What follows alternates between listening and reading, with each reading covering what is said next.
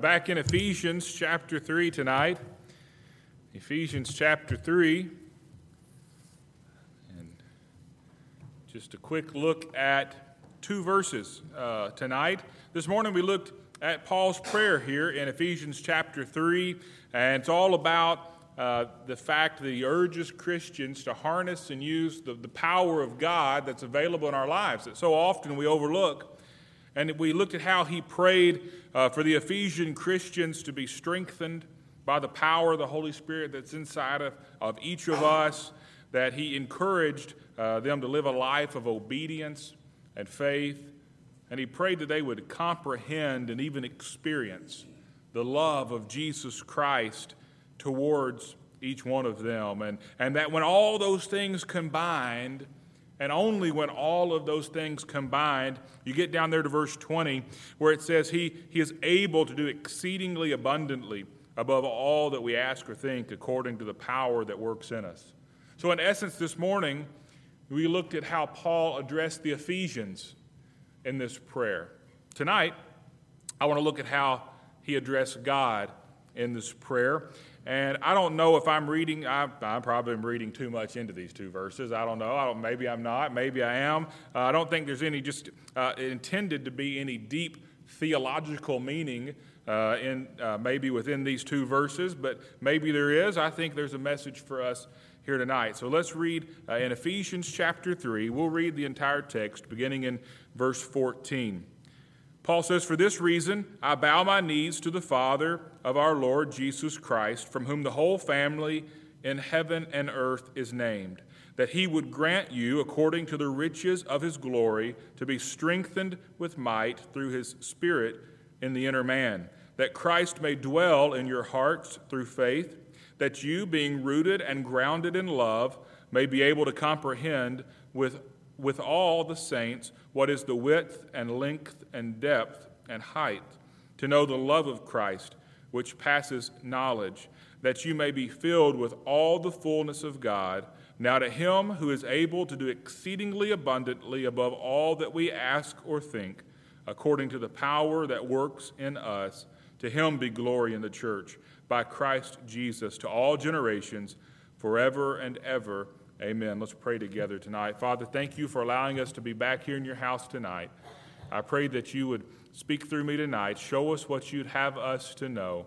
In Jesus' name, amen. So, focusing only uh, really on verses 14 and 15 tonight, the kind of the introduction of the prayer. And consider this as we look at this tonight, think about this the way we address God when we pray says a lot about how we view God. It says a lot about our own feelings towards God. But consider this as well because we're not just looking at how he addresses God, but we're looking at how he addresses God's family. And what we say, or the way we would describe the family of God says a lot about how we feel about the family of God and how we feel about our place in the family of God. So, how did how did uh, Paul describe these two? We'll just jump right into this. And uh, like I said, the contents of these two verses may not uh, be intended to hold significant theological truth, but uh, there, I think there's some basic matters uh, that we can get from these two scriptures. The first thing we see is that there's one Father. In verse 14, he says, For this reason, I'll bow my knees to the Father of our Lord Jesus Christ. There's no question to whom Paul addresses his prayer to, to Jehovah God, the God of our Lord Jesus Christ. No fancy words, no high and exalted titles, just Father. You know, that says a lot about the Apostle Paul's relationship with God. It says a lot about his relationship with God that he calls him Father. It's the same word that Jesus used in Scripture. It says a lot about it when we pray and use the term Father. By using this title, Father, instead of using some high exalted title, it shows his level of comfort and his relationship with the creator of the universe. I want to stop right there and just to say that we can address the creator of the universe with such a level of comfort that we just reach out and we just call him daddy says so much about who he is and how we uh, view him. Over in Matthew uh, chapter 6, Jesus teaches the disciples how to pray. You know that in the Lord's Prayer, and he says, Our Father who art in heaven. Jesus uses that. And over there uh, in, in Matthew chapter 6, where the Lord's Prayer is, I underlined Our Father. And I really think this was from when Brother Eric preached on it a while back. And out beside it, I wrote, Know who He is. As Jesus is teaching the disciples how to pray, and He says, This is how you address Him, our Father who's in heaven. Know who He is, know who you're talking to. How often do we just casually pray without really stopping to think who we're talking to? We ought to remember He can handle anything we throw at Him. And as we seek to harness the power of the Holy Spirit, we ought to remember that it's Him who gave it to us. He gives us that power, and it is Him who's able to do exceedingly abundantly. Are we thinking about that when we're telling Him about our problems? Or are we just telling Him our problems to get them off our chest, not really thinking that He can or will ever do anything about them? Paul knew who he was talking to. And we talk about the level of comfort he had in addressing God, just simply as Father. I don't have to really convince you of this the fact that Satan is seeking to destroy the family. And to a great extent, he has.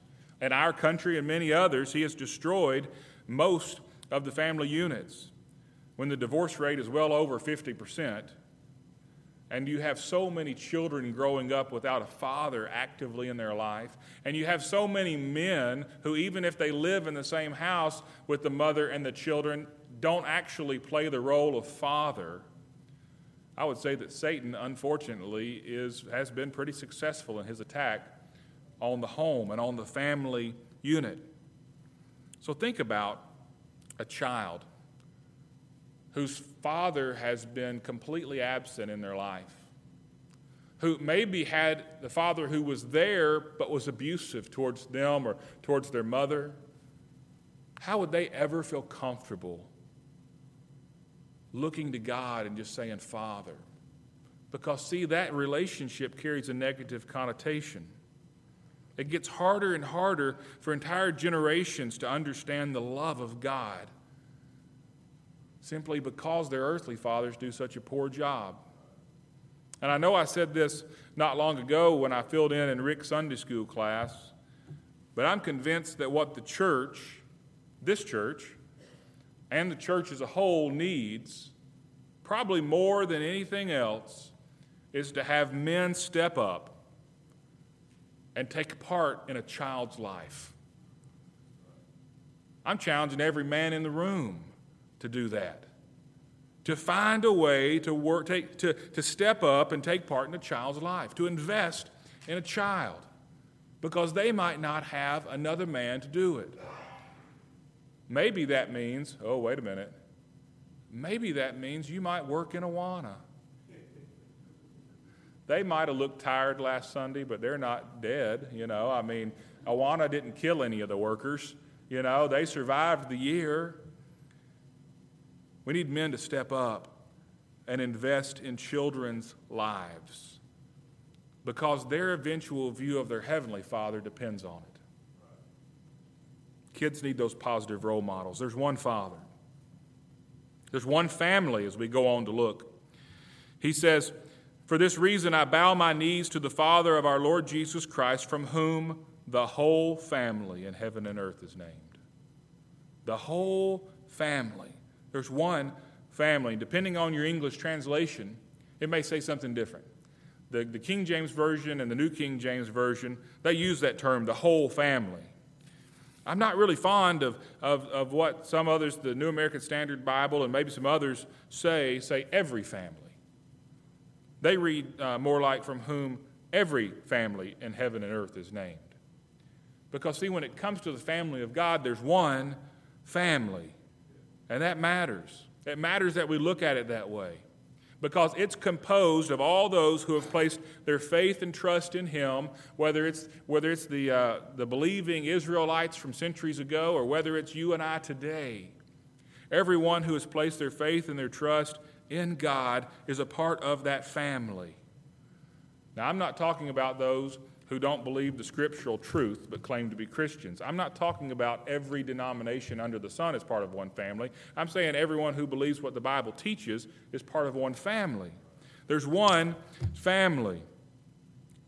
That means Paul recognizes God as the Father over all those who have already made it to heaven and those of us who are on the way one day. But here's what I thought about when I read that. This is what jumped out at me as I read this and really led to, to this whole uh, overview tonight. Is that there's some people in my family that are difficult to like.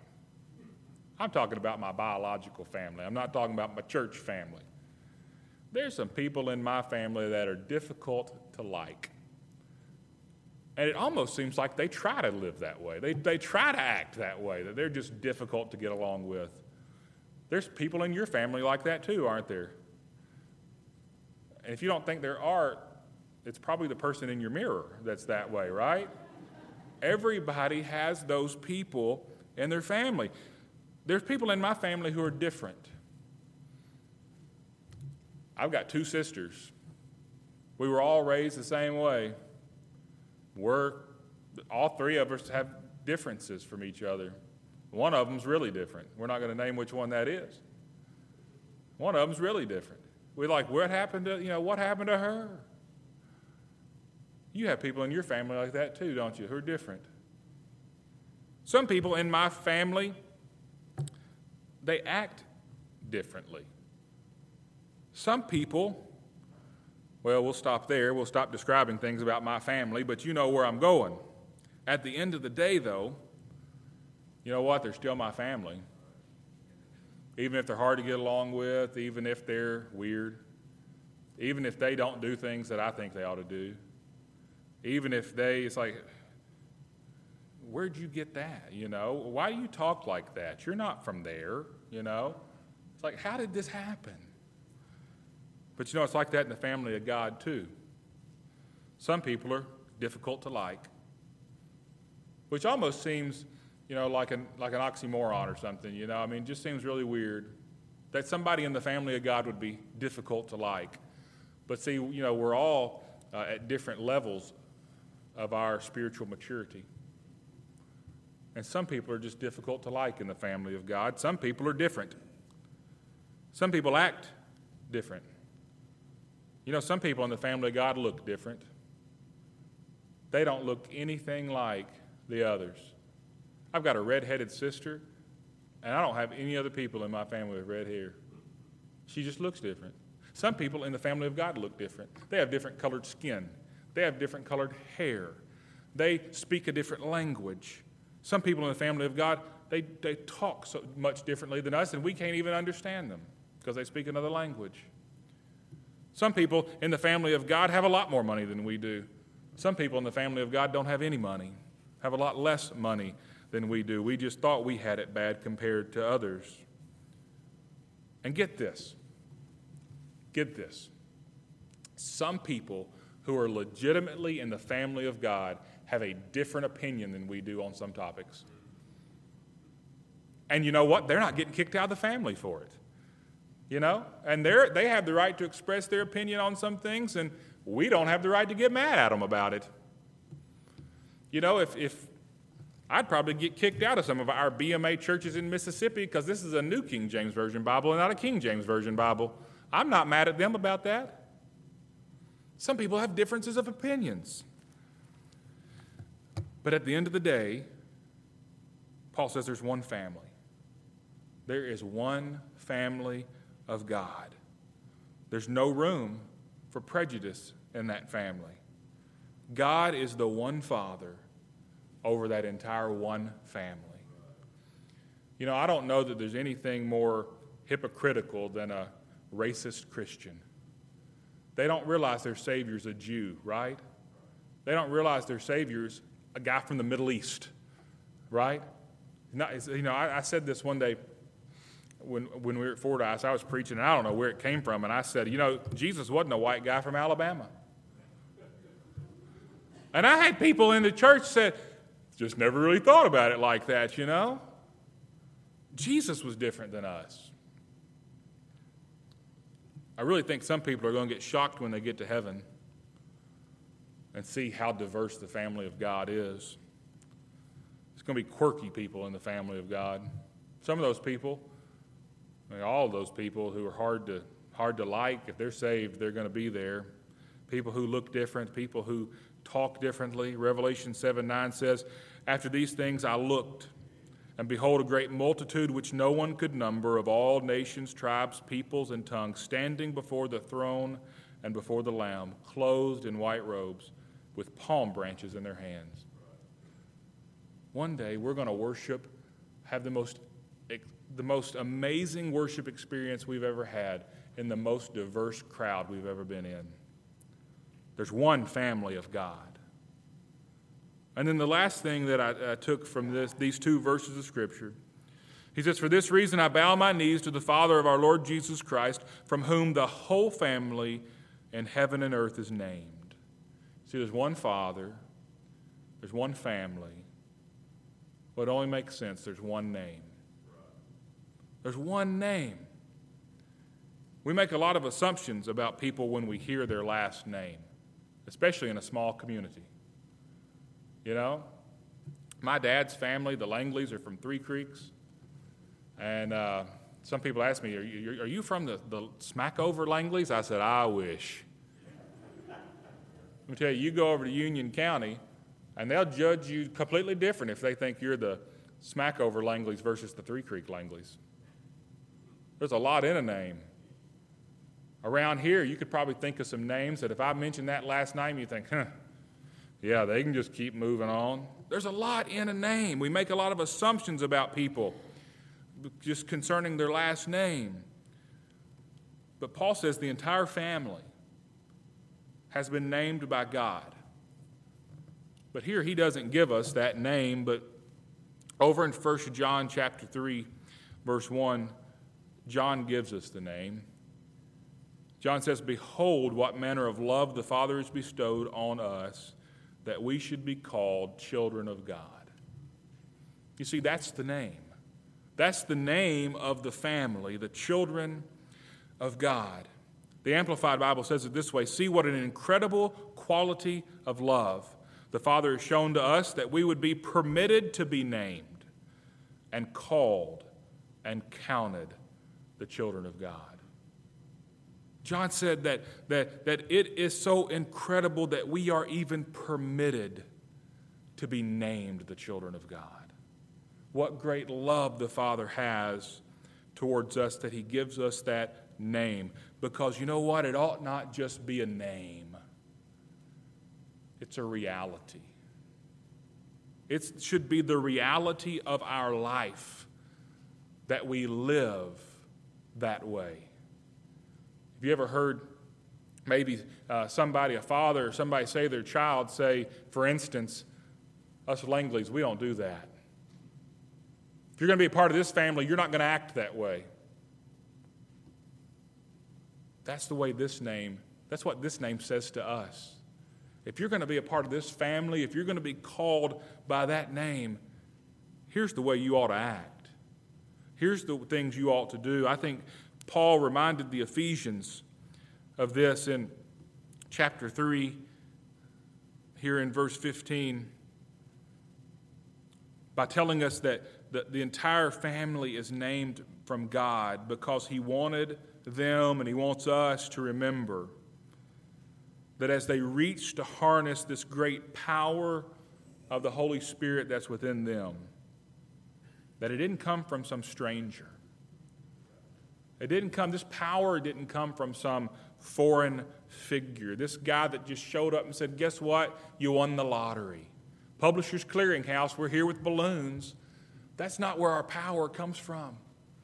It comes from our Father, the one who named us, the one who calls us his own children. That power inside comes from a loving Father who, as verse 20 tells us, is able to do exceedingly and abundantly above all that we ask or think, in accordance with his power, in proportion to his power that works in each one of us. Is there anything before we dismiss tonight?